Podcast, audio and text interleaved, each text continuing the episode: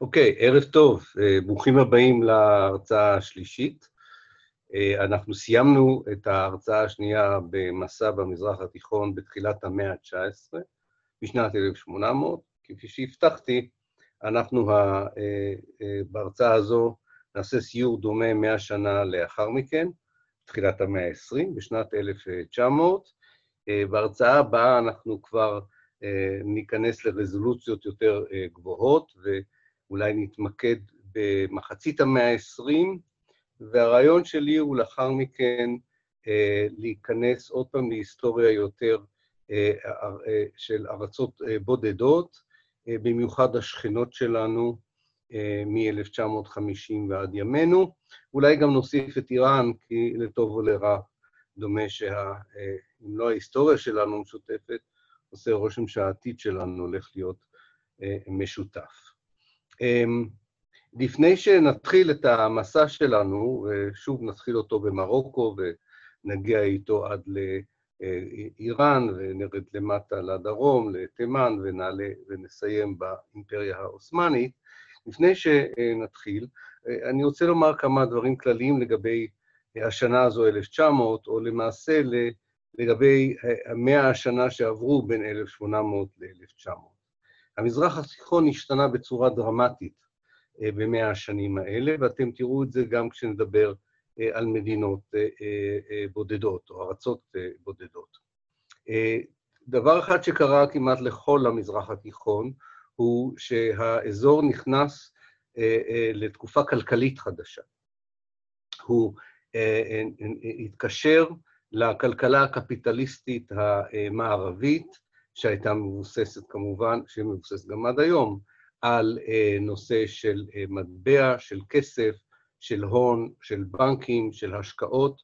כל הדברים האלה לא כל כך היו בנמצא בשנת 1800, אבל כשאנחנו מגיעים ל-1900, יש לנו לפנינו אה, אה, כבר כלכלה שמעורבת בתוך הכלכלה האירופאית, אה, ומצד אחד זה מביא לשגשוג של אה, קבוצות מסוימות ושכבות מסוימות בחברה, ומצד שני זה מביא לבעיה הגדולה ביותר, לא רק במזרח התיכון, אלא בעולם השלישי כולו, ששליטים או ממשלות שרוצות אה, אה, להאיץ תהליכים של מודרניזציה, של תיעוש, של חינוך, אה, של תשתיות, אה, נאלצים, אה, המנהיגים וגם הממשלות נאלצים אה, לבקש מימון מהבנקאות האירופאית, והם לא מצליחים להחזיר את ההלוואות האלה בזמן, ולעיתים אפילו לא מצליחים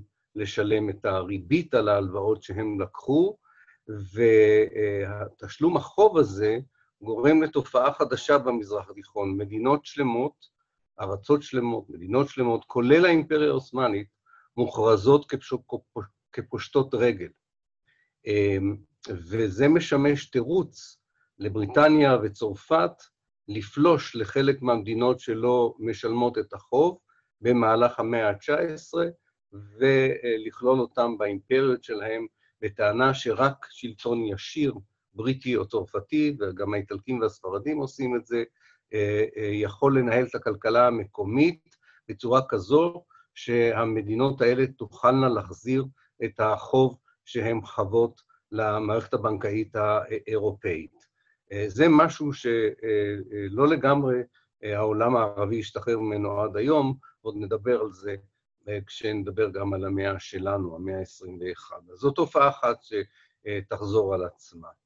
תופעה שנייה, זוהי תקופה, כל המאה ה-19 זו תקופה של רפורמות דמוקרטיות, תרבותיות, חינוכיות, אה, מרתקות, כמובן שונות ממקום למקום, אבל הן מביאות איתן גם אה, אה, מערכת פרלמנטרית, מערכת של מדינה מודרנית מצד אחד, אבל גם דיקטטורים מקומיים וניסיונות למנוע את התפתחות הדמוקרטיה בחלקים מסוימים של העולם הערבי והמזרח התיכון. התופעה השלישית היא אה, תופעה מעניינת שבה המיעוטים, בעיקר המיעוטים הנוצרים, שלא סבלו ב-1800 מרדיפות קשות, אבל בכל זאת היו בעלי זכויות פחותות מאלה של הרוב המוסלמי, הם הופכים עכשיו להיות לבעלי זכויות יתר בגלל המעורבות של המעצמות הנוצריות האירופאיות. במקרים מסוימים זה מביא לעצמאות, כמו שנראה, של חלקים של לבנון למשל, של העדה המרונית, במקרים אחרים זה מביא לאסונות נוראים, כמו במקרה של הארמנים והאסון שקרה להם כתוצאה מהתחזקות מעמדם, שבסופו של דבר מביא אותם להתנגשות ישירה עם האימפריה העות'מאנית. אז בואו נראה את חלק מהתופעות האלה במדינות שונות, וכמובן יש גם איזה שהם מאפיינים מיוחדים לכל אחת מהארצות. את מרוקו הכרנו ב-1800 כמדינה יוצאת דופן, או כארץ יוצאת דופן באימפריה העות'מאנית, משום שהיא הייתה עצמאית באיזשהו מקום ב-1800, ולא הייתה תחת שלטון עות'מאני. מרוקו מצליחה גם ב-1900 עדיין להיות עצמאית, למרות שמעצמות אירופה מתחילים לנגוס בטריטוריה שלה, במיוחד ספרד. גם צרפת מנסה להשתלט על מרוקו, אבל השליטים המרוקאים מצליחים די בחוכמה איכשהו לאזן את מערכת הבריתות שלהם בין כל המעצמות האירופאיות, ולפחות עד 1900 להישאר עדיין בממד הזה של ממלכה אוטונומית, וזה השתנה במידה מסוימת במאה ה-20. אבל ב-1900, אם נבקר שם, נגלה בהחלט מעורבות אירופאית לא ישירה ולא כיבוש או הכללת מרוקו באיזושהי אימפריה אירופאית.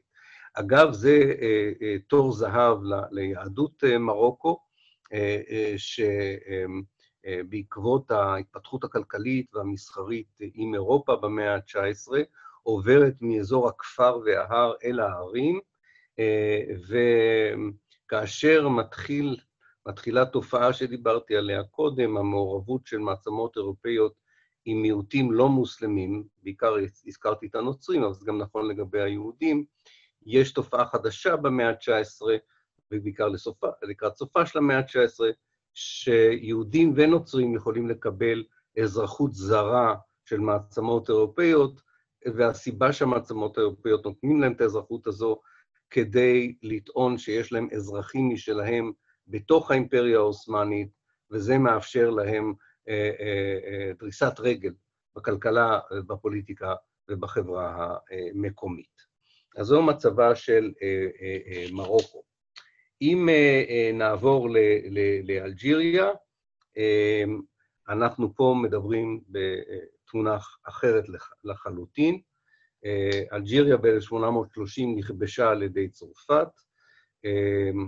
התירוץ לכיבוש אלג'יריה הוא סטירת לחי, כביכול, שהשליט המקומי, אתם זוכרים, באלג'יריה השליטים היו הדיים, בתוניסיה הם היו הביים, אז הסתירה שנתן הדי, השליט האלג'יראי, לקונסול הצרפתי ב-1827, אנחנו אפילו לא יודעים אם הוא נתן לו סתירה, אבל בכל העיתונות הצרפתית פורסם שהוא נתן לו סתירה, וכדי להגן על כבוד הרפובליקה השנייה, אלג'יריה ב-1830. כשהיא כבשה את אלג'יריה התחילה תנועת התנגדות לכיבוש הזה, ומלחמת השחרור האלג'יראית תימשך כ-132 שנה ותגבה קורבנות עצומים בשני הצדדים, אבל בעיקר בקרב האלג'יראים. משבי הכיבוש הצרפתי, שהוא הביא איתו מאות, בסופו של דבר זה יהיה מספרם מגיע למיליון, של מתיישבים אירופאים, רובם צרפתים, אבל לא כולם היו צרפתים, הם באו מארצות שונות, וחלקם ברחו רדיפות פוליטיות, חלקם רדפו, ברחו מזרועו של החוק בארצות מקור מולדתם. בכל מקרה, הם מגיעים במספרים מאוד גדולים, והממשלה הצרפתית שכבשה את אלג'יריה נותנת להם עדיפות על פני האלג'יראים, מפקיעה אדמות על שמאל ועל ימין של האיכרים ובעלי האחוזות האלג'יראים, ומעבירה את הקרקעות האלה למתנחלים האירופאים האלה, שיהפכו להיות לכוח מאוד משמעותי בהיסטוריה של אלג'יריה במאה הבאה. בוא נאמר ככה, שהייתה תופעה אולי נוספת שהצרפתים מנסים לאזן אולי קצת את הפעולה הזו של הפקעת האדמות וההתנחלות, על ידי זה שהם מציעים לכל מי שרוצה באלג'יריה אזרחות צרפתית. הם גם מכריזים בפרלמנט הצרפתי, בסנאט הצרפתי, שאלג'יריה היא חלק בלתי נפרד מצרפת. לא רבים מאלג'יראים מוכנים לקבל על עצמם את הצרפתית, כמעט כל יהודי אלג'יריה, אגב, קיבלו על עצמם את האזרחות הצרפתית, מה שגרם לסכסוך מסוים כאשר אלג'יריה תשתחרר, אבל אולי עוד נגיע לזה בתקופה והרצאה יותר מאוחרת. תוניס, שכנתה של אלג'יריה, גם היא סובלת מניסיונות, בעיקר צרפתיים, אבל לא רק צרפתיים, להשתלט על, על, על, עליה. היא עדיין באופן רשמי חלק מהאימפריה העות'מאנית. שם ההשתלטות לא הייתה על ידי כיבוש טוניסיה מיד, אלא על ידי אותו רעיון שדיברתי עליו קודם לכן, שמיעוטים לא מוסלמים מקבלים אזרחות זרה אירופאית, וכדי להגן על זכויות אותם האזרחים החדשים של, של אירופה, אירופה דורשת שהיא תהיה מעורבת יותר בניהול החיים הפוליטיים והחברתיים של אותן ארצות. לזכויות היתר האלה קוראים קפיטולציות. קפיטוליישן זה בעצם ויתורים, אז לכן זה היו ויתורים של האימפריה העות'מאנית כדי להעניק זכויות יתר לאזרחים לא אה, אה, מוסלמים. במקרה של טוניסיה, אה, הקפיטולציות האלה אפשרו לסוחרים אירופאים, לפוליטיקאים אירופאים, להיות הרבה יותר מעורבים בכלכלה הטוניסאית. טוניסיה היא אחת המדינות הראשונות, אחת הארצות הראשונות, כי עדיין חלק מהאימפריה העות'מאנית, אחת הארצות הראשונות שמגיעה לפשיטת רגל כתוצאה מהכסף ששליטיה לבו באירופה כדי לנסות ולהקים מדינה יותר מודרנית. ב-1869 הבנקים באירופה מכריזים ששליטי טוניסיה אינם מסוגלים להחזיר לא את הריבית ולא את החוב, וכתוצאה מכך מדינות אירופה מקימות איזשהו קונסרטיום, כזו מין קבוצה משותפת, שמתחילה לנהל את הכלכלה הטוניסאית, כדי שתחזיר את החוב לאירופה. אתם, כדי להבין את העניין הזה, אני חושב שכל מי שמנהל משק בית פרטי מבין על מה אנחנו מדברים. זאת אומרת שכל ההכנסות שישנם בטוניסיה, ממיסים, מתוצרת, מכל דבר שהאזרחים מניבים או מכניסים לקופת האוצר של טוניסיה, חלק עצום מזה הולך קודם כל לשלם בחזרה את החוב לבנקים האירופאים, וכך שכמובן זה מרושש חלקים גדולים של האוכלוסייה הטוניסאית, וכאשר ב-1881 כבר יש איזושהי תנועה, שאפשר לקרוא לה תנועה לאומית טוניסאית, ב-1881 שאומרת, אנחנו לא מוכנים לזה יותר, אנחנו רוצים שלפחות הכלכלה גם תנוהל לטובת התושבים עצמם, ולא רק כדי להחזיר את החוב. צרפת שולחת צבא וכובשת ב-1881 את טוניסיה, ומספחת אותו, מספחת אותה לאימפריה הצרפתית. גם שם היה צריך תירוץ, מתברר שמעצמות קולוניאליות בתקופה הזו של המאה ה-19 ביקשו לתמיד שיהיה איזה תירוץ רשמי, מדוע הם כובשים ארץ של מישהו אחר. הזכרנו את סטירת הלח"י באלג'יריה, במקרה של טוניס, שוב, טענה מופרכת שאיזה שהם חיילים טוניסאים עברו, כנראה בטעות, את הגבול לאלג'יריה הצרפתית, וצרפת מאוד נעלבה מהעניין הזה, והדרך היחידה כדי לכפר על הפשע הנורא הזה היה כיבוש של טוניסיה כולה. צריך להבין את כל הדברים האלה, כי אחר כך אנחנו נשאל מדוע היו תנועות לאומיות בצפון אפריקה, ומדוע הם נאבקו כמו שהם נאבקו בצרפתים. זו מערכת יחסים סבוכה שעדיין משפיעה עד היום על היחסים בין צרפתים וטוניסאים, צרפתים ואלג'יראים ומרוקאים.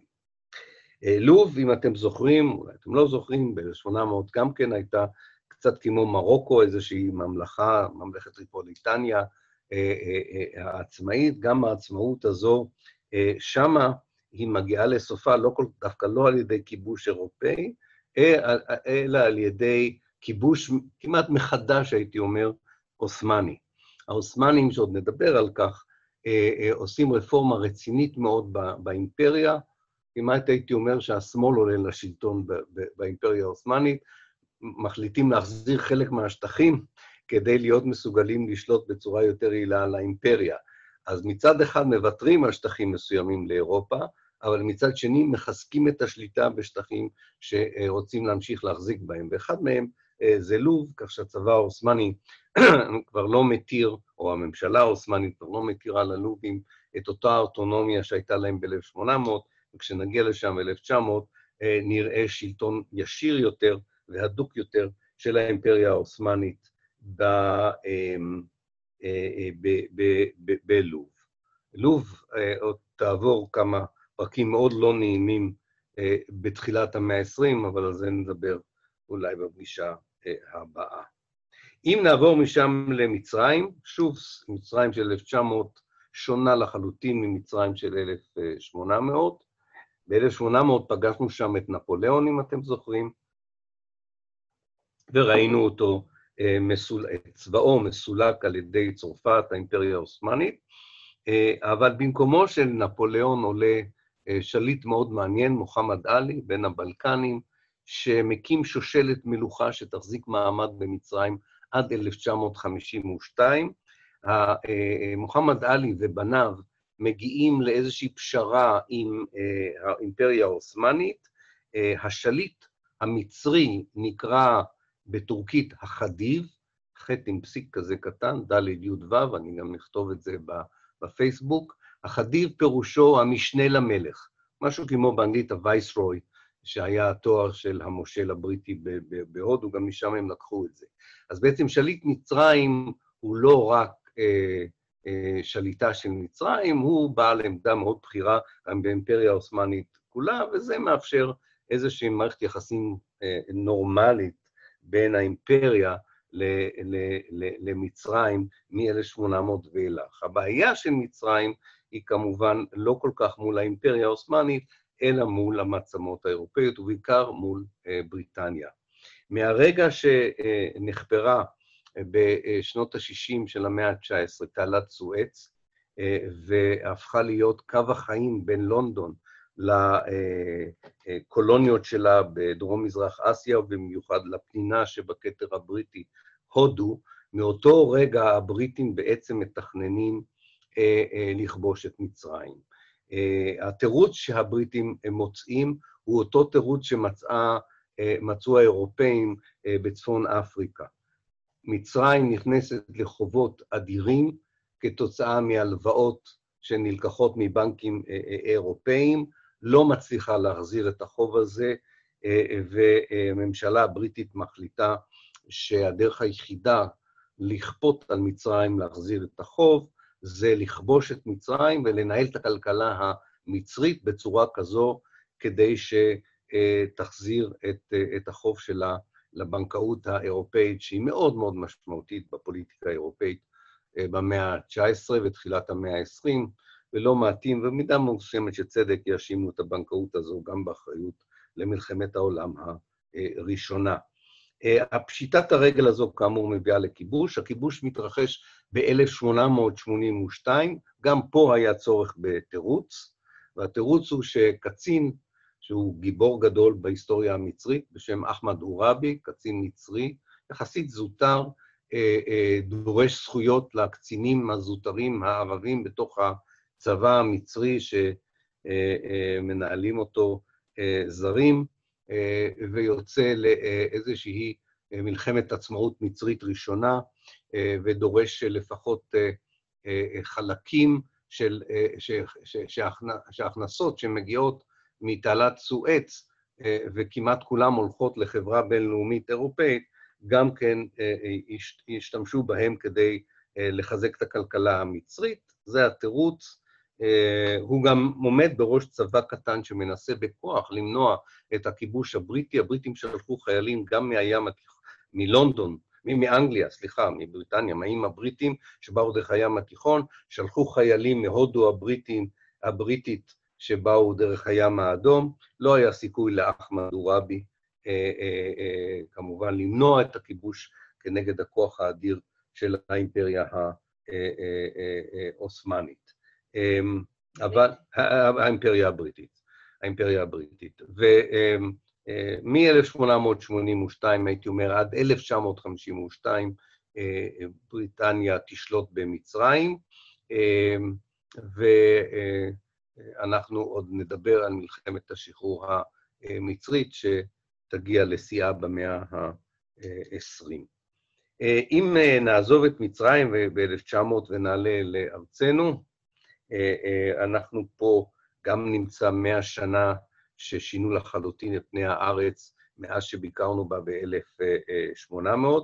כאן, בדומה למקרה של, של לוב, העות'מאנים החליטו לחזור ולשלוט בארץ באופן ישיר ובאופן יותר תקיף, במיוחד אחרי שמוחמד עלי, השליט המצרי, כבש את הארץ למשך עשר שנים בשנות ה-30 של המאה ה-19. ב-1840 הטורקים, העות'מאנים, חוזרים לשלוט אה, אה, אה, בארץ, אבל תורמים, שלא ביודעין, הייתי אומר, לא שלא בכוונה אולי, לגיבושה של זהות לאומית קולקטיבית פלסטינית.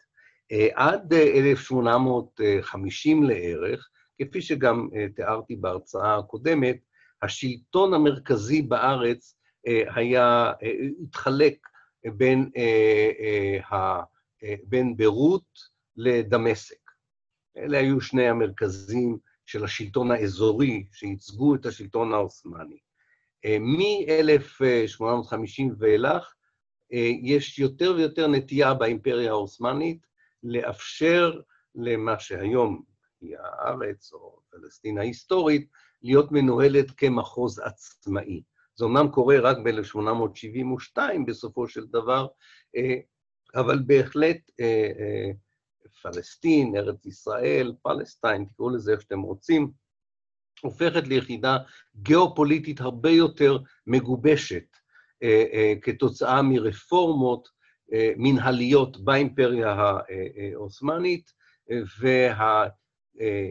והשלטון שעד עכשיו היה בדמשק או בביירות, הולך ומתרופף, והשלטון נעשה הרבה יותר מקומי, ונשען יותר ויותר על משפחות נכבדים עירוניות, כשהמפורסמת שבהם במשך המאה ה-19 זו משפחת החוסיינים, אבל לא רק משפחת החוסיינים, הרבה משפחות אחרות מתחלקות בשלטון,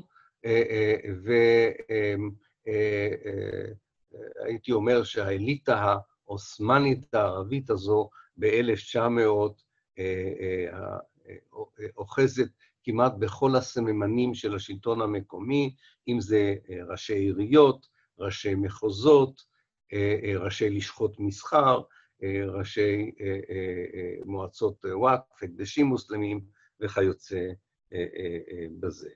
כמובן, מה שמאוד משפיע על הארץ, גם מלחמת קרים, שאני לא אכנס אליה, שהיא אירעה במחצית המאה ה-19, אבל כתוצאה ממנה, אותה תופעה שתיארתי באופן כללי, של מעורבות של המעצמות האירופאיות על ידי מתן אזרחות לאזרחים לא מוסלמים, התופעה הזו גם מתרחשת בארץ. במקרה של הארץ, נוסף לזה ממד נוסף, הבריטים מקימים כאן משרד להתנצרות, מתוך אמונה שהמצב החדש שנוצר יאפשר או לנצר את היהודים ועל ידי כך להחזיר עטרה נוצרית ליושנה, או על ידי רעיון שמקדים מאוד את התנועה הציונית, הם כבר ב-1840, רבים מהם מדברים על הצורך להקים פה מדינה יהודית, משום שזה רצונו של האל, וברגע שתקום מדינה יהודית, אולי גם משיח ישו יחזור, המתים יקומו לתחייה,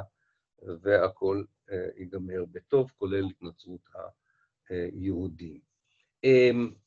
בכל מקרה, זה סוג אחד של מעורבות. צריך לומר, לפני שאנחנו עוברים ללבנון צפונה, שלא רק מיסיונרים שביקשו לנצר את היהודים, וגם את המוסלמים פעלו בארץ, ולא רק בארץ, בכל האזור הזה של מזרח הים התיכון, אלא גם הגיעו סוג אחר של מיסיונרים, המיסיונרים האמריקאים. הם מגיעים לפה ב-1820, והם מבקשים אה, דווקא אה, לעודד את הרעיון של לאומיות ערבית. אה, וכמעט הייתי אומר שרוב אבות התנועות הלאומיות באזור שלנו, גם התנועה הלאומית הכלל-ערבית, שביקשה לשחרר את כל העולם הערבי, ולהקים מין רפובליקה דומה לזו של ארה"ב בעולם הערבי, וגם אלה שביקשו להקים מדינות לאום יותר ספציפיות, כמעט כולם התחנכו אה, בקולג'ים שהמיסיונרים האמריקאים האלה הקימו, קולג'ים שחלק מהם הפכו להיות האוניברסיטאות האמריקאיות. קולג' כזה הוקם קהיר, וזה נקרא האוניברסיטה האמריקאית של קהיר היום, וקולג' אחר הוקם בביירות, וזו האוניברסיטה האמריקאית של ביירות, שהפכו להיות בעצם בתי המדרש אה, פחות למיסיון נוצרי והרבה יותר ללימוד רעיון זכות ההגדרה העצמית, זכות אה, אה, העצמאות, וגם מושגים כמו דמוקרטיה ורפובליקה נכנסו לשיח המקומי ההשכלתי דרך אותם אה, מערכות מיסיוניות, אה, מיסיונריות אה, אמריקאיות. לבנון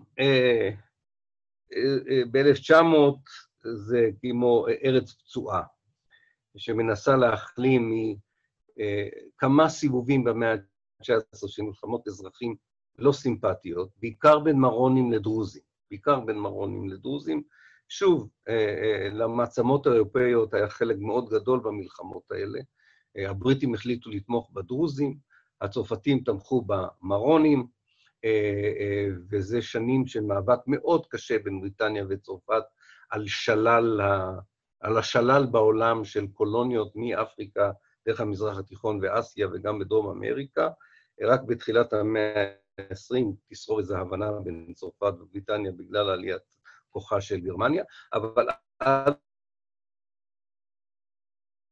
והדרוזים הם קליינטים של שתי המעצמות הללו, ובדרך כלל זה לא מסתיים כל כך טוב אה, אה, כאשר אה, מעודדים אותם לנסות ולהשתלט על יותר כוח ועוצמה כלכלית. יש איזשהו הסכם שלום ב-1864, שבעקבותיו מפרידים את הר הלבנון המרוני מהמחוז של לבנון כולה ושל סוריה, ויוצרים בעצם בסיס, כמו במקרה של הארץ, לאיזושהי לאומיות לבנונית מרונית שתיפתח אה, יותר אה, אה, מאוחר.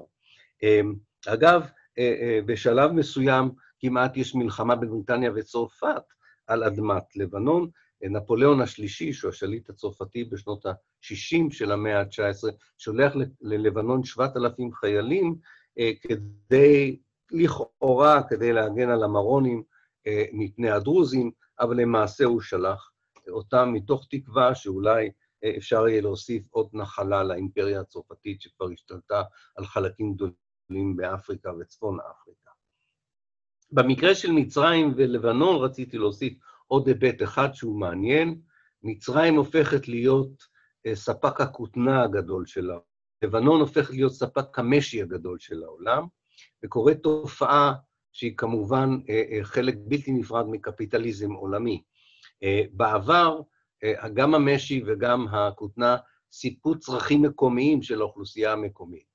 כתוצאה מהשתלטות של הקפיטליזם הכלכלי האירופאי על מצרים ועל לבנון, מה שקורה הוא שחומרי גלם כמו משי וכמו כותנה, קודם כל מועברים לתעשיית הטקסטיל בצרפת ובבריטניה, וחוזרים כמוצרים גמורים, אה, אה, מוגמרים, כמו בגדים, אל האוכלוסייה המקומית שמשלמת פי חמש או פי שש ממה שהיא מש... הייתה צריכה לשלם על אה, בגדים למשל, או, או, או כלי מיטה, או כל דבר אחר, שמיוצרים מחומרי גלם שנמצאים אצלם, אבל בגלל העלויות במסחר, מאוד מייקר את החיים, וזה העניין הזה של תעשיית המשי ותעשיית הפוך עילות לתנועות הלאומיות בשתי הארצות הללו.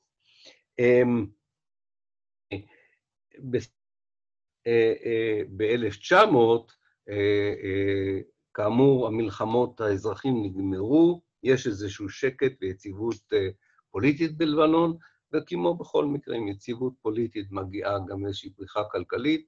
זה מתחיל להיות, אנחנו מתחילים לזהות את בירות של המאה ה-20.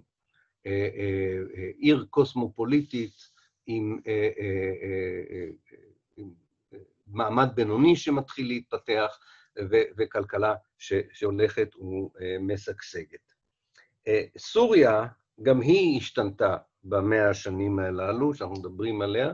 אם אתם זוכרים, ב-1800 סוריה הייתה מחולקת לשלושה מחוזות, לשני מחוזות, סליחה, מחוז חלב ומחוז דמשק. כחלק מרפורמה מנהלתית באימפריה העות'מאנית, מקימים מחוז שנקרא מחוז סוריה, ובונים, כמו במקרה של הארץ, כמו במקרה של לבנון, כמו במקרים אחרים, השינוי המנהלי העות'מאני הזה בונה את המרחב שבתוכו תתפתח לאומיות מקומית, במקרה הזה לאומיות אה, סורית.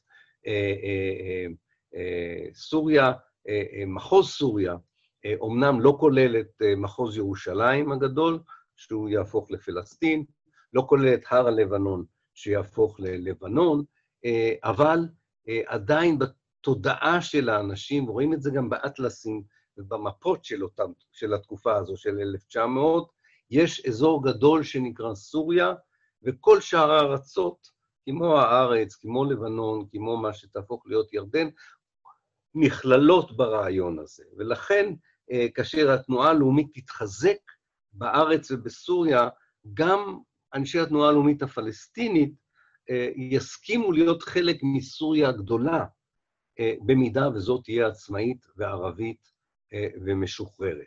אבל אלה הם תהליכים שמתחילים לקרות ב-1900, הם עדיין לא הגיעו לידי בשלות. התופעה המעניינת נוספת מתרחשת בשכנה, המערבית, בשכנה המזרחית של סוריה, בעיראק. אם אתם זוכרים, ב-1800 עיראק נשלטה על ידי משפחה של עבדים משוחררים, גרוזינים. היה שלטון גרוזיני ארוך בשנים בעיראק, הוא מגיע לסיומו, כמו שהגיע השלטון העצמאי לסיומו בתוניסיה ובארץ, כאשר העות'מאנים מחליטים שאין להם, להם, הם רוצים לשמור על מה שנשאר מהאימפריה המצטמקת, והם שולחים צבא גדול ומביסים את השושלת הזו, הממלוכית, הגרוזינית, ששלטה הרבה זמן בעיראק. הם מביאים איתם אדם מדהים, שקראו לו מדחת, מ"ד ח"ת, מדחת פאשה, שלימים יהיה גם הווזיר הגדול, זאת אומרת, ראש ממשלת האימפריה העות'מאנית, אבל הוא מתחיל את הקריירה שלו פחות או יותר כמושל בגדד בשנים, בשנות ה-60 וה-70 של המאה ה-19, והופך את מחוז בגדד, אבל גם את שאר המחוזות בדרום, את מחוז בסרה ובצפון, את מחוז מוסול, הופך אותם ליחידה גיאופוליטית אחת שתהיה הבסיס לתפיסה הלאומית העיראקית לאחר מכן, הוא פשוט משנה את כל מערך החינוך, בתי הספר, ההשכלה, התשתיות התעבורתיות, וכמעט אפשר לומר שבמו ידיו, תוך 10-20 שנה, הופך את, את עיראק למדינה מודרנית תחת שלטון עות'מאני, ונותן איזשהו בסיס שיסביר את, ה... את שני דברים. הוא יסביר מדוע בשנות ה-30 עיראק הייתה מופת למדינה ערבית מסודרת, מודרנית, מוצלחת, וכמה גדולה הטרגדיה כשרואים את עיראק היום. אבל מדחת פאשה, ללא ספק, הוא ב-1900, אם תבקרו בבגדד, זו העיר המודרנית ביותר במזרח התיכון, אולי אפילו הגדולה ביותר במזרח התיכון ב-1900, ובהחלט עיר שיש בה חידושים ורמת השכלה והצלחה ושגשוג שעולה על חלק מהערים האירופאיות באותה תקופה של 1900. איראן, אם אתם זוכרים, איראן ב-1800 הייתה מעורבת, ב... קודם כל היה שם חילופי שושלות ב-1800, השושלת הקז'ארית שעולה לשלטון מחזיקה מעמד עד 1900, זאת אומרת, שולטת 100 שנה באיראן, היא הייתה עסוקה יותר מדי, הייתי אומר, בחמישים השנים הראשונות לקיומה, זאת אומרת, בערך עד 1850, בניסיון, וזה נראה לנו מוזר, לפעמים יש דברים שקורים בתקופה הזו שהם באמת לא רלוונטיים כבר, אבל הדבר שהם חשקו בו יותר מכל דבר אחר, זה היה לספח את גרוזיה לאיראן. זה היה, הייתי אומר, המטרה של מדיניות החוץ האיראנית בין 1800 ל-1850, מה שסיבך אותם במלחמה עם רוסיה הצארית. זה גרם למשבר פליטים ענק. הרוסים התחילו לגרש את כל המוסלמים, והיה אוכלוסייה מוסלמית מאוד גדולה בגרוזיה, ומאות אלפי פליטים מוסלמים מגיעים מרוסיה האסייתית לאיראן, מנפחים את האוכלוסייה שמה, וגם חלק מהנוצרים עוזבים את איראן ועוברים לרוסיה, יש כמעט איזה חילופי אוכלוסין שם, אבל לא בצורה, לא כתוצאה מאיזשהו הסכם של שלום, אלא לצערנו כתוצאה ממלחמה שקורית שם. 1900 זה לא שנה מזהירה בתולדות איראן, אבל אנחנו נראה רחוקים רק בשש שנים, מ-1906, כשתהיה המהפכה החוקתית באיראן, שעליה נדבר בהרצאה הבאה. אנחנו מגיעים לחצי האי ערב, רובו ככולו מבחינת אזור החוף של חצי האי ערב, שזה מתחיל מכווית, דרך קטאר, דרך אומן ונגמר בתימן. חופו של חצי האי ערב כמעט לחלוטין נמצא תחת שליטה של הודו הבריטית. דיברנו על כך שב-1800 חברת הודו המזרחית, שהייתה הזרוע העיקרית של התפשטות האימפריה הבריטית, קיימה שם בעצם את המפקדה הקדמית שלה, אבל זה כבר הופך לשלטון משותף יחד עם משפחות או ראשי שבטים. המרשימה ביותר היא כנראה משפחת אל-חליפה, שעד היום זה בית המלוכה בבחריין. אחת התופעות המעניינות זה, כשעברתי לקראת ההרצאה הזו, מתייר שתייר במנמה, הבירה של בחריין, בקטר, באבו דאבי, והוא משווה את זה לכפרים שהיו שם ב-1800, לא היו שם ערים ב-1800. הוא אומר שב-1900 אלה הם ערים קוסמופוליטיות, יש אנשים מכל העולם שם. זו חברה שכמעט התבססה ב-1800 רק על שוד ושליית פנינים, וב-1900, זה עוד לפני גילוי הנפט, פשוט נהנית מהמסחר האינטנסיבי שמתרחש בין המזרח למערב, והערים האלה מתפתחות. כמובן, גילוי הנפט, אנחנו ארבע שנים רחוקים ב-1904 מגילוי הנפט, ששוב ישנה מאוד את הפוליטיקה והכלכלה המקומית. בואו נסיים באימפריה העות'מאנית, היא בכל זאת הדבר החשוב ביותר, והיא משפיעה כמובן על כל האזור כולו, ממרוקו עד איראן ועל חצי האי ערב.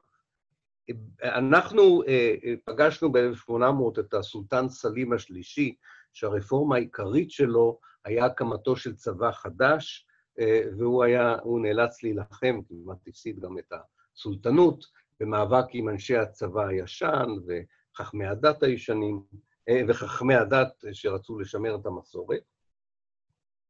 כל זה משתנה במאה ה-19. ב-1839 מתחילה תקופה שנקראת בהיסטוריה העות'מאנית תקופת התנזימת. תנזים בערבית זה ארגון, זה גם נכון לגבי טורקית עות'מאנית, זה בעצם רה-ארגון, אפשר לקרוא לזה, או ארגון מחדש, תקופת התנזימת, תקופה של רפורמות אה, אה, כוללניות, כוללניות. זה אה, אה, אה, בנייה של כל האימפריה על בסיס המדינה הצרפתית. זה בעצם המודל היה המודל של אה, צרפת, לכן זה כלל פרלמנט, חוקה, אה, אה, ניסיון ליצור אזרחות עות'מאנית במקום נתינות עות'מאנית. זאת אומרת, התחילו לדבר אה, בהשפעה של משכילים מקומיים והשפעות מבחוץ, על כך שבעצם אנשים הם נתינים לא רק של הסולטן, אלא הם אזרחים במדינה מודרנית שנקראת המדינה העות'מאנית. לכן גם ממציאים המנון עות'מאני, וממציאים דגל עות'מאני. ואנשים מכל רחבי האימפריה, כולל מאשר בארץ, אה, אה, בוחרים, ב, כמו בשיטה הצרפתית, בוחרים נציגים לפרלמנט אה, העות'מאני. זו פריחה בלתי רגילה של השירה והספרות באימפריה העות'מאנית. רעיונות, בעצם זה מין רצון להפוך את האימפריה מאימפריה שמבוססת על לגיטימציה דתית, לאימפריה שמבוססת על לגיטימציה לאומית. כי מנסים להמציא את הלאום העות'מאני, במקום הנתינות לסולטן. זה לא הצליח. אני לא רוצה שתהיו במתח, הלאומיות העות'מאנית לא הצליחה, ומה שהצליח זה גרסה יותר מצומצמת של, זה, של הלאומיות הזאת, זו הלאומיות הטורקית, שזה גרם לערבים באימפריה, שהיו שני שליש מהאוכלוסייה של האימפריה, להגיד, לאומיות עות'מאנית אנחנו עוד יכולים להזדהות, עם לאומיות טורקית אנחנו לא יכולים להזדהות, וזה כמובן חיזק את הרצון של אה, אה, מי שהאמין בלאומיות ערבית, לדרוש התנתקות מהאימפריה הזו, וזה בסופו של דבר יקרה אחרי מלחמת העולם הראשונה. אבל אני רוצה להדגיש את העניין הזה שב-1900, אם הייתם מסתובבים באיסטנבול או בכל מקום אחר של האימפריה העות'מאנית, הייתם מגלים חופש עיתונות, לפחות עד 1875, בעצם ב-1900 כבר יש שליט סולטן עבד אל-חמיד השני, שלא כל כך אהב את חופש העיתונות, גם לא כל כך אהב את הפרלמנט, אז יש שם איזה טוויסט בעלילה, שב-1875 חלק מהדמוקרטיזציה נעצר אצל סולטן שלא לגמרי אהב את, ה, אה, אה, את הרעיון של מלוכה אה, תחוקתית, ולכן חלק מהתהליכים האלה נעצרו כשהוא עולה לשלטון במין הפיכה צבאית ב-1875. אבל בכל זאת, זה, זה, עדיין, זה עדיין מקום שיש בו חקיקה מאוד מעניינת, ופריחה תרבותית ופריחה חברתית. אה, אולי זה קצת רלוונטי לאיזה ויכוח שיש היום אה, אה, בארץ, 58.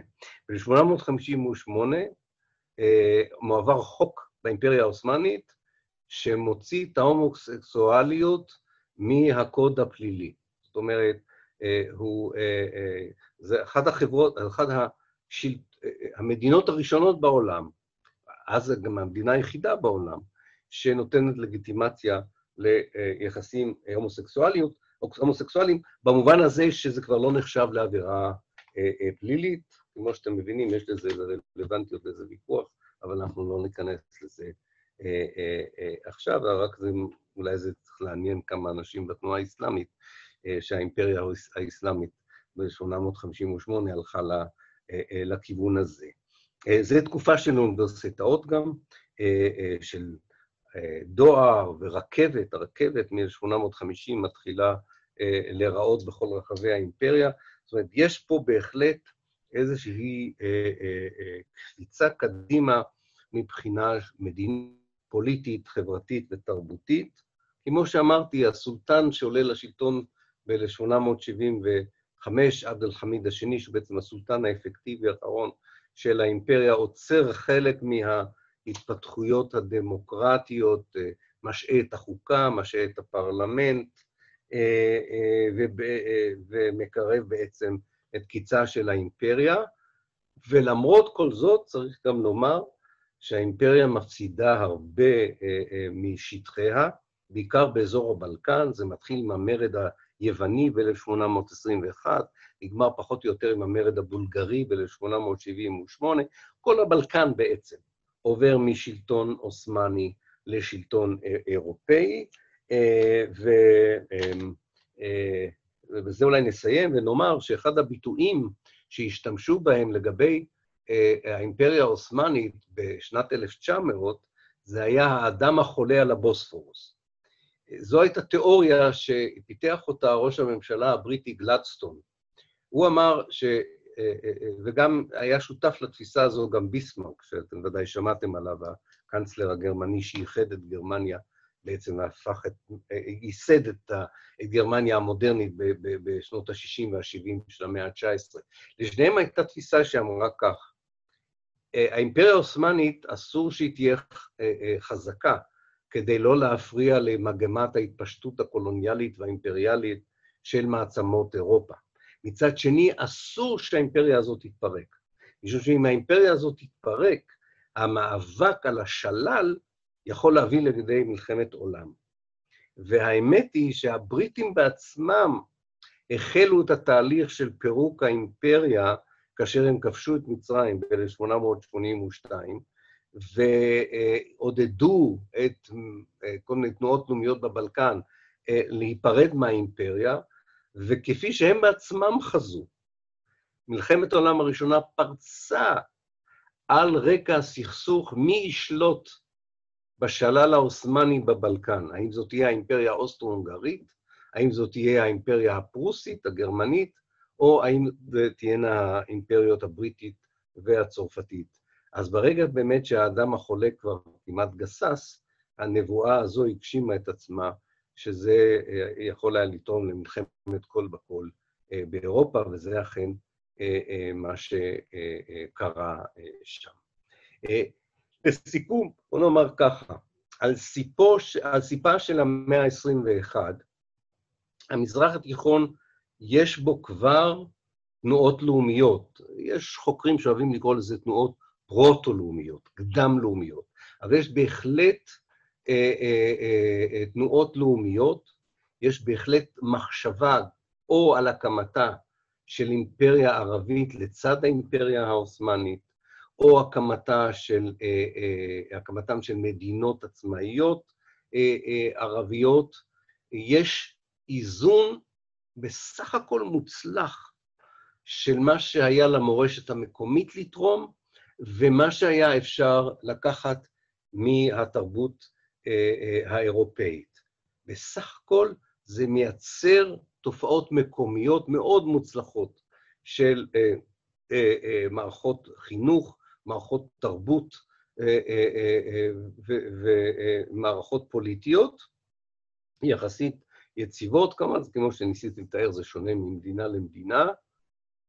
המעצמות הקולוניאליות אבל לא התאפקו, ובמקום לתת, וזו הטרגדיה הגדולה, במקום לתת לתהליכים הללו, איזו דיאלקטיקה בין מערב ומזרח, להתפתח לבד, הם החליטו שצריך להאיץ את התהליכים האלה על ידי כיבוש ישיר, וכמובן, גם הנימוקים הכלכליים של הסוחרים באירופה, של התעשיינים באירופה, בעיקר של הבנקאים, זו תקופה של בורסות באירופה שמבקשות לנצל את המקומות האלה כדי לעשות רווחים מבלי לעבוד.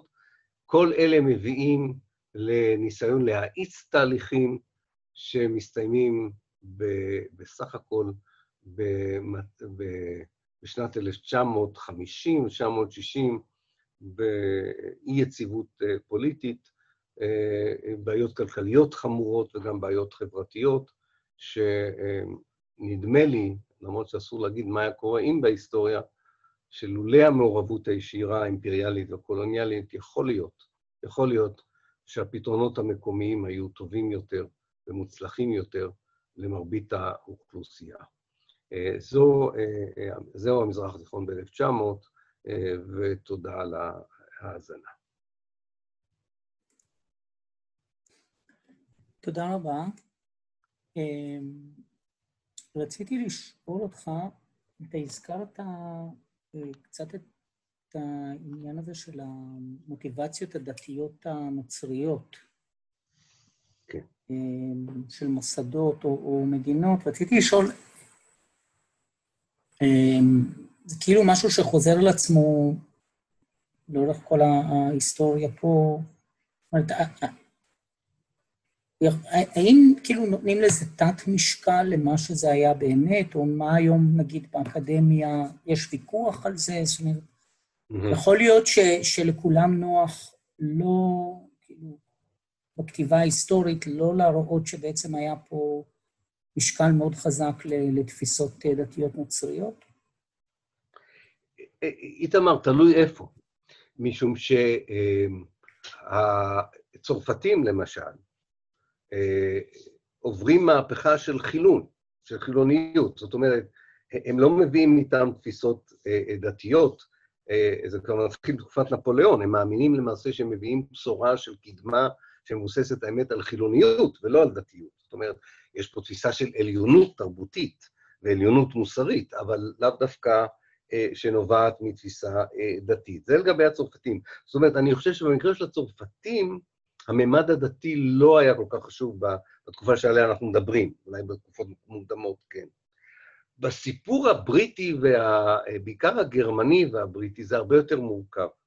הכנסייה האבנגל, האבנגליסטית, גם האנגלית וגם הפרוסית, אה, בוודאי לגבי הארץ, אבל לא רק לגבי הארץ, אה, אה, מאמינה גם, יש, יש להם גם ממד דתי כאשר הם פועלים במקומות שבהם יש מיעוטים אה, אה, נוצרים, כאשר הם פועלים מול האימפריה העות'מאנית. יש פה בהחלט עולם חזק של דימויים נוצרים. המקום שבו זה עובד, לצערנו, שמחתנו, כל אחד שיחליט, יותר מכל דבר אחר זה אצלנו, בארץ. זאת אומרת, בעוד שאפשר להראות אה, אה, את האינטרסים הכלכליים, הטהורים כמעט הייתי קורא לזה, או האינטרסים האסטרטגיים, בהשתלטות על חלקים רבים מהאימפריה העות'מאנית, המקום הזה שבו אנחנו חיים לא היה לו שום אה, איכות אסטרטגית, לא היה לו שום משאבי טבע מיוחדים במינם, הוא בעיקר עניין ברמה הדתית. זאת אומרת, היה פה איזה דמיון, כמעט הייתי אומר, היה פה זיכרון קולקטיבי אירופאי שהוא כמובן אה, מובנה, הוא לא אמיתי, אה, זאת אומרת, לא מבוסס על עובדות, אבל הזיכרון היה, בעצם זה היה פעם חלק מאירופה, זה היה חלק שלנו, של העולם הנוצרי, והוא צריך להיות משלנו. לתוך זה נכנס הרעיון האוונגליסטי שאומר, כדי שזה יהיה עוד פעם חלק משלנו, דווקא השיבה של היהודים לשם יכולה לזרז את התהליך הזה. אז אני חושב שהממד הדתי במיוחד אה, אה, אה, חשוב פה, אם כי גם הצרפתים שהזכרתי אותם לא היססו, למרות כל החילוניות שלהם, לבוא ולטעון שבגלל שהמרונים בלבנון משתייכים לכנסייה הקתולית, אז צרפת פתאום הופכת, צרפת החילונית, רוצה להגן על האינטרסים של קתולים באשר הם, כן? זאת אומרת, אבל, אבל זה פחות, זה יותר מניפולציה של דת מאשר, אני חושב, מניע אה, דתי אמיתי.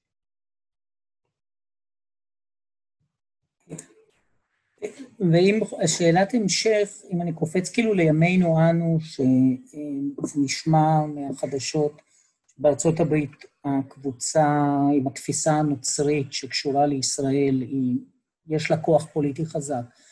זו תופעה חדשה, או שיש איזשהו רצף מהתקופה שאתה מדבר עליה? לא, זו תופעה מאוד ישנה. היא, היא, היא מתחילה, אה, בעצם המיסוד של התופעה הזו מתחיל ב-1840.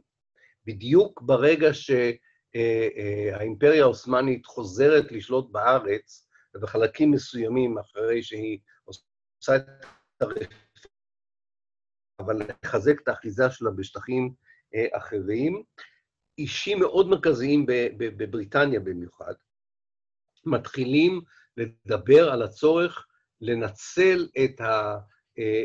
חולשה של האימפריה העות'מאנית כדי לאפשר את שיבת היהודים, כדי שזה יהיה חלק מהתוכנית האלוהית של אה, שיבת המשיח, תחייתם של המתים, אה, אה, ומיליאניאריזם כזה שבסופו של דבר יביא לקץ הימים. זו תופעה מאוד אמיתית בקרב פוליטיקאים בריטים, אנחנו כולנו, לא כולנו, לא יודע, אולי חלקכם קרא את אה, דניאל דירונדה, של ג'ורג' אליוט, שהיא גם האמינה, הסופרת הזו האמינה אמונה שלמה בנושא הזה, ובהחלט יש פה ניסיון ליצור לובי, הייתי אומר, נוצרי, להקמת מדינה יהודית כבר מ-1840. זה עובר לצד השני של האטלנט, של האוקיינוס האטלנטי, בארצות הברית מאוד מתישים, מאוד ידועים ומאוד חשובים, מאוד נלהבים מהרעיון הזה, ומ-1870 ואילך, קבוצה מאוד משמעותית בארצות הברית, שכוללת את הנשיא, נשיא בית המשפט העליון האמריקאי, חברי סנאט מאוד ידועים, מושלים, תומכים תמיכה נלהבת ברעיון הזה גם כן, ונותנים את תמיכתם לעניין הזה. כך שהתפיסה הזו מושרשת עמוק בתוך התרבות והפוליטיקה, גם האמריקאית וגם הבריטית, ומדי פעם משפיעה גם על המדיניות הספציפית של שתי המדינות. תודה. יהודית כתבה פה שאלה, מה ההסבר הקצר לתחושת העליונות המערבית, ואיך זה קשור לפיתוח נשק? כן, בסדר. זה בהחלט קשור.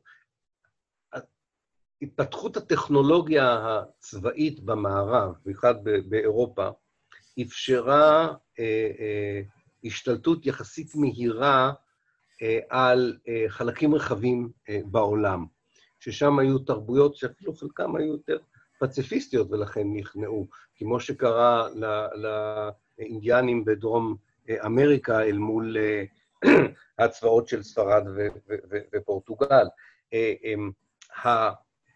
הניצחון הצבאי היחסית קל אל מול חברות ותרבויות שהיו להם קודים אחרים של מה זה מלחמה, ומה זה כניעה, יצרה תחושה מאוד עמוקה של עליונות אל מול חברות בעיקר פגניות, אבל אחר כך גם אל מול חברות מוסלמיות, למרות שהן לא היו פגניות. העוצמה הכלכלית שמתווספת לעוצמה הטכנולוגית מחזקת את התפיסה הזו, ויש פה איזה שני תהליכים מאוד מאוד חשובים. תהליך אחד הוא איזושהי דה-הומניזציה.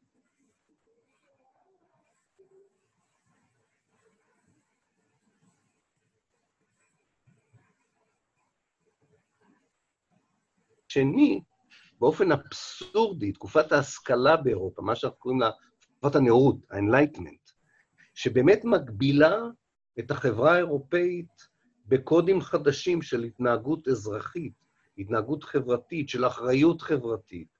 יש כבר אה, אה, קוד מוסרי שהוא לא רק דתי, הוא קוד מוסרי חילוני ותרבותי, אה, לא מאפשרת אה, אה, התפרעות, הייתי קורא לזה, אה, אה, בעוד שבקולוניות, מחוץ לאירופה אפשר היה לעשות הכול. לא יכולת להשתלט על החלקה של השכן שלך באירופה. אבל אתה יכול לקחת ארץ שלמה, אם אתה רוצה, מחוץ לאירופה. אתה לא יכול אה, לחסל משפחה שלמה אה, אה, כי אתה רוצה את האגם שהיא גרה על גדתו, אבל אתה יכול לעשות את זה באוסטרליה. זאת אומרת, יש פה איזושהי השתחררות, הייתי אומר, ברברית, של הקולוניאליזם האירופאי אל מול, בספר. כן, מושג הספר הופך להיות מושג מאוד חשוב, והוא מסביר גם את העליונות הזו. העבדות תרמה גם היא לעניין הזה, ולצערי צריך לומר שגם דרווין תרם לזה. לא, לא הוא באופן אישי, אבל אנשים לקחו את התיאוריה שלו, של הישרדות החזק ושל האבולוציה, ויצרו את מה שנקרא סוציאל דרוויניזם. אמרו, בסדר, אותו דבר שקורה בטבע קורה גם בחברה האנושית, הרעיונות האלה היו מאוד מאוד חזקים ודומיננטיים בקרב גם חילונים, משכילים חילונים וגם משכילים דתיים באירופה, וכל זה ביחד יוצר תפיסת עליונות מוסרית ותרבותית. תודה. אה, שאלה נוספת, אה, מה תפקידה של רוסיה באזור בתקופה הזו? כן. רוסיה עסוקה בתקופה הזו בעיקר במלחמות או במאבק מול האימפריה עצמה, בלב האימפריה עצמה, ומול איראן. אז בואו נתחיל רגע מול האימפריה. הרוסים אה, רוצים להשתתף במאבק, הייתי אומר, על הגמוניה עולמית. ואי אפשר, אה, אה, אה, אתה לא יכול להיות שחקן רציני במאבק הזה אה, בין מעצמות אירופה אם אין לך צי. אה, והם לא מסוגלים להשתמש במרבית חודשי השנה אה, בים הצפוני שלהם, והם מחפשים מעבר לים, לים החם, לים ה... אה, למזרח התיכון, מהים השחור למזרח התיכון. הבעיה שעל המצרים שמקשרים את הים השחור מהים התיכון יושבת הבירה של האימפריה העות'מאנית, אז קשה, אתה לא יכול לעבור בלי אה, אה, באיזושהי צורה להיות בעל השפעה מרכזית באימפריה. אגב, יש תקופות בין 1800 ל-1900 שהרוסים אפילו כמעט כובשים את האימפריה, את, את קונסטנטינו, את איסטנבול באופן מעשי, ומגיעים אחר כך להסכמים שמאפשרים להם מעבר חופשי אה, אה, לאוניות שלהם אל תוך הים התיכון. אז זה, זה מעורבות אחת של רוסים. מעורבות השנייה, הרוסים בעצם אחד הגורמים החשובים לכך שהעמים הבלקנים, שעדיין בתחילת המאה ה-19 נמצאים תחת השלטון של האימפריה העות'מאנית, מתמרדים ובסופו של דבר הופכים ל... אה, אני לא כל כך הייתי אומר לעצמאים, כי כי האימפריה האוסטרו-הונגרית אה, בלעה מאוד מהר את אה, מונטונגו, סרביה, אה, קרואטיה ומדינות אחרות, אבל לפחות הרוסים תורמים להתנתקות הבלקן מהאימפריה. כפי שאמרתי, התוצאה לא הייתה טובה לאחר מכן, משום שזה היה חבית חומר הנפץ שפוצצה את מלחמת העולם הראשונה. באיראן אני כבר הזכרתי, יש, יש שם ניסיון לקבוע איזשהם גבולות בין רוסיה הנוצרית לאיראן המוסלמית, גם על ידי חילופי אוכלוסייה וגם על ידי מאבקים בכוח. גם רוסיה תשחק משחק אחר לגמרי ברגע שב-1904 יתגלה במזרח התיכון הנפט, אבל, אבל על כך נדבר במפגש הבא.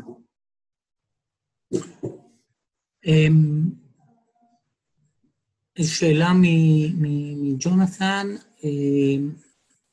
על... אני פשוט אקרא, the immigration of Jews from these countries, meaning the Arab country and the Maghreb, in the wake of the 1948 immigration. Uh, reaction... כן, רגע, אני אפתח רגע, ניתן רגע לג'ונתן, לא ברור השאלה. אני הבנתי, אני חושב שזה שייך גם לנושא לנושא הבא, כי זה על 1948, it's about 1948. Uh, we'll talk about it, we'll talk about it. אנחנו נדבר על זה בהרצאה הבאה. אוקיי. Okay. כי אנחנו מנסים ככה להיות ממוקדים. בהחלט, אנחנו נדבר על ההשפעה שהייתה על 48. אני רק אציין שב-1900 יש את העניין שהוא, אני לא יודע אם הוא בעייתי, כל אחד יחליט איך שהוא רוצה, כאשר uh, uh, הצרפתים מציעים בקולוניות שלהם בצפון אפריקה אזרחות, והייתי אומר, היכולת להפוך לצרפתים, uh, מי שמשתייך לתנועה לאומית מקומית לא רוצה לקבל את זה על עצמו, היהודים מקבלים את זה על עצמם. Uh, וזה, אגב, כל המיעוטים במזרח התיכון עשו את העניין הזה, שיתפו פעולה עם המעצמות הקולוניאליות, זה לא גרם, לא בנה מערכת יחסים טובה יחסית ביום השחרור, אה, מסיבות אה, ברורות. היה מיעוט נוצרי שלם, האשורים, בעיראק, שכמעט שילם, כמעט שם כולם שילמו בחייהם ב-1936 על המשת"פיות שלהם עם הבריטים במשך השלטון הבריטי בעיראק. הצרפתים היהודים זה קצת יותר מורכב, משום שמלחמות השחרור, חוץ מאשר באלג'יריה, היו מלחמות ללא דם, והשחרור היה יותר אה, אה, אבולוצ... הדרגתי, ולכן זה נגמר הרבה יותר טוב, ובאמת מה, ש... מה שחיסל את הקהילות היהודיות בצפון אפריקה זה מדינת ישראל, הציונות ב-1948, מצד אחד, והלאומנות המקומית, בתגובה למה שקרה ב-48. הם היו בין, במצב בלתי אפשרי בין הציונות ללאומנות המקומית, אבל על זה באמת נדבר בהקשר אחר. כן. אמ, האם אתה רואה קשר בין התנועה הקולוניאלית לרדיפת יהודים באירופה, גם בהקשר שהזכרת של הדה-הומניזציה? כן, כן. אמ, שאלה מצוינת. אמ, בשני מישורים יש אה, קשר. קודם כל, אה, העליונות התרבותית אה, כללה גם תפוסה של עליונות תרבותית כלפי היהודים. אנחנו שוכחים את זה, אבל ב-1900 עדיין מרבית היהודים נחשבו ל... איך אני אומר את זה? נחשבו לשחורים באירופה. הם היו השחורים של אירופה. משה הס הידוע, כתב בדיוק בשנה הזו שאנחנו מדברים עליה, אני חושב, אולי קצת לפני זה, אני לא זוכר בדיוק את השנה שהוא כתב את זה, הפילוסוף היהודי, הוא אמר, מתייחסים אלינו כאל אנשים עם שיער מקורזל, עם אה, אה, אור כהה, אה, וגם כאשר אנחנו עם שיער בלונדיני ועיניים כחולות, אנחנו בעיניהם אנשים עם שיער מקורזל וצבע עור שחור. זהו, לכן, הייתי אומר, זה מין קולוניאליזם פנימי, אפשר לקרוא לזה, כלפי היהודים במובן הזה של התייחסות מוסרית ותרבותית. מבט, היבט אחר של קולוניאליזם, במיוחד בקשר של הארץ, הוא שרוב האנשים שתמכו בשיבת היהודים לארץ, תמכו בשיבת היהודים לארץ גם כי זה אמור היה להביא את ישו, אבל גם כי זה היה אמור לעזור להם להיפטר מהיהודים אה, באירופה, כך שהיה גם ממד אה, אנטישמי. צריך אבל גם לומר שהרבה יהודים השתתפו אה, והרוויחו מהקולוניאליזם האירופאי. גם זה נכון. יש יהודים שהשתתפו במסחר של העבדים, והבנקאים שהזכרתי אותם, חלק מהם היו יהודים, מה שתרם לאנטישמיות לאחר מכן, אבל בהחלט הקולוניאליזם זה היה להוציא החוצה איזשהו רגש אה, של שנאה, של עליונות, שבהחלט היה גם בבסיס של האנטישמיות המודרנית אה, באירופה של המאה ה-19 ותחילת המאה ה-20. רציתי לשאול שאלה שאני זוכר שכבר נגענו בה אולי בסדרה הקודמת, אבל בכל זאת אני אעלה אותה, כי על התקופה הזאת. אמ, באופן די חוזר לעצמו פעם ב- כשיש אה, דיונים אה, פוליטיים עכשיו בארץ, אני מקבל את הטיעון בהקשר הזה של לגיטימיות על, ה- על הארץ הזו, לגיטימיות פלסטינית, שבעצם רוב התושבים הפלסטינים הם מהגרי עבודה. אמ, וזה, פגשתי את זה יותר מדי פעמים מאנשים לא קשורים, שזה נשמע משהו מין רוכש בדף ה... לא יודע, תפיסות הלאומניות, לאומיות פה בישראל. אתה מכיר את זה, מה המקור, על מה זה יושב? שהפלסטינים הם מה? הם, הם לא בעלי... זה בעצם מהגרי עבודה מהמאה ה-19. אה, מהגרי עבודה, כן, זה לא כן, שהם חיו כן, פה, כן, כל משהו... כן, כן. כן, זה, זה, זה תיאוריה מופרכת שחוקרת אמריקאית בשם ג'ואן פיטרס כתבה עליו בספר שנקרא In Time Immemorial, מעתה ועד עולם. אה, מופרך לחלוטין, אה, לא מבוסס על שום עובדה היסטורית. אה, אחוז העצום של האנשים שחיו פה לא היו מהגרי עבודה. בתקופת המנדט באו באמת 30 אלף איש, שזה הרבה יחסית, ממצרים וסוריה לעבוד בעיקר ברכבת ובתעשייה, אבל זה 30 אלף מתוך כ-700 אלף, זה עדיין לא אומר, זה לא אחוז גדול.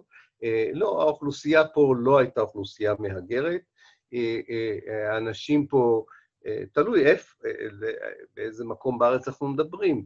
הייתה פה אוכלוסייה שהגיעה במאה השביעית והשמינית מחצי האי ערב, הייתה אוכלוסייה שהגיעה במאה ה-11 וה-12 מארצות ערב, גם מעיראק ומסוריה, הייתה אוכלוסייה שהייתה פה תמיד ולא, ולא זזה, הייתה קבוצה קטנה שאנחנו רואים אותה בג'יסר א-זרקא היום, שהובאה כעבדים מאפריקה על ידי השלטון המצרי, אה, אבל בגדול מהגרי העבודה, א', זו תופעה של שנות ה-20 וה-30 של המנדט, אה, והיא תופעה מצומצמת, ואחוז לא קטן מהם חזר בחזרה למצרים וסוריה, כך שהפלסטינים אה, הם האוכלוסייה הפלסטינים המוסלמים והנוצרים הם האוכלוסייה הילידית של הארץ הזו, המקורית.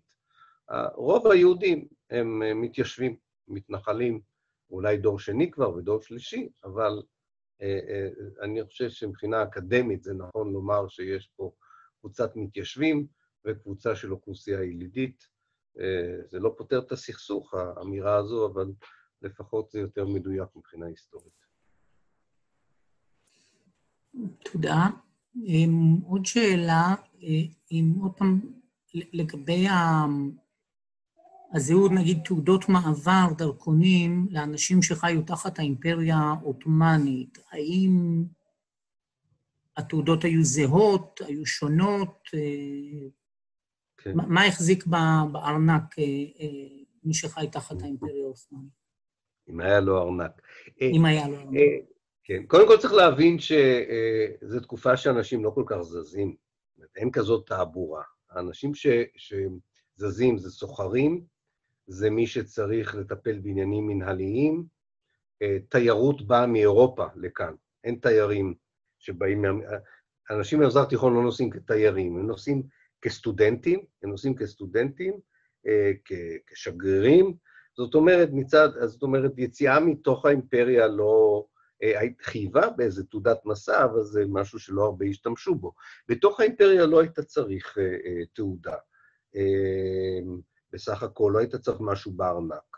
אמ, למרות שזה מתחיל, אה, הניירת, הבירוקרטיה מתחילה להיות משמעותית אחרי, בתקופת התנזימת והרפורמות, כי יש כבר גיוס חובה, ויש עניין של השתמטות מהשירות הצבאי, יש אה, בירוקרטיה שרושמת בכל מיני סקרים מה אתה חייב מבחינת המיסוי וכיוצא בזה. אה, אז בסך הכל, הניירת, אה, שהיית מחזיק בכיס הייתה תלויה במטרת הנסיעה שלך, לצורך העניין הזה. אבל זה, התופעה של תעודת זהות ופספורטים זו תופעה קצת מאוחרת יותר.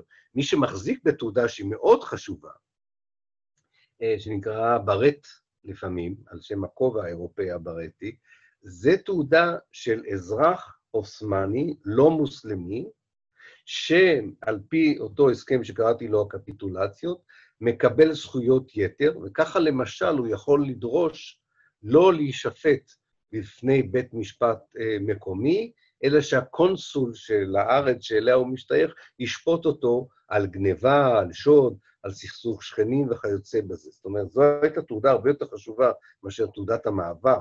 זו התעודה שבו יכולת לטעון, יש לי אזרחות נוספת לאזרחות העות'מאנית, שנותנת לי זכויות יתר, למשל במערכת המשפט, וגם הקלות מסוימות במיסים ובמכסים, שכמובן אה, יצר מתחים שלא היו קיימים קודם לכן בין נוצרים למוסלמים, וב-1860 יש אה, פוגרום די קשה בנוצרים בדמשק על רקע העניין הזה. טוב, תודה רבה. אה, תודה לכולכם שבאתם, תודה אילן. תודה רבה. נתראה בשבוע הבא. אנחנו נתראה בשבוע הבא.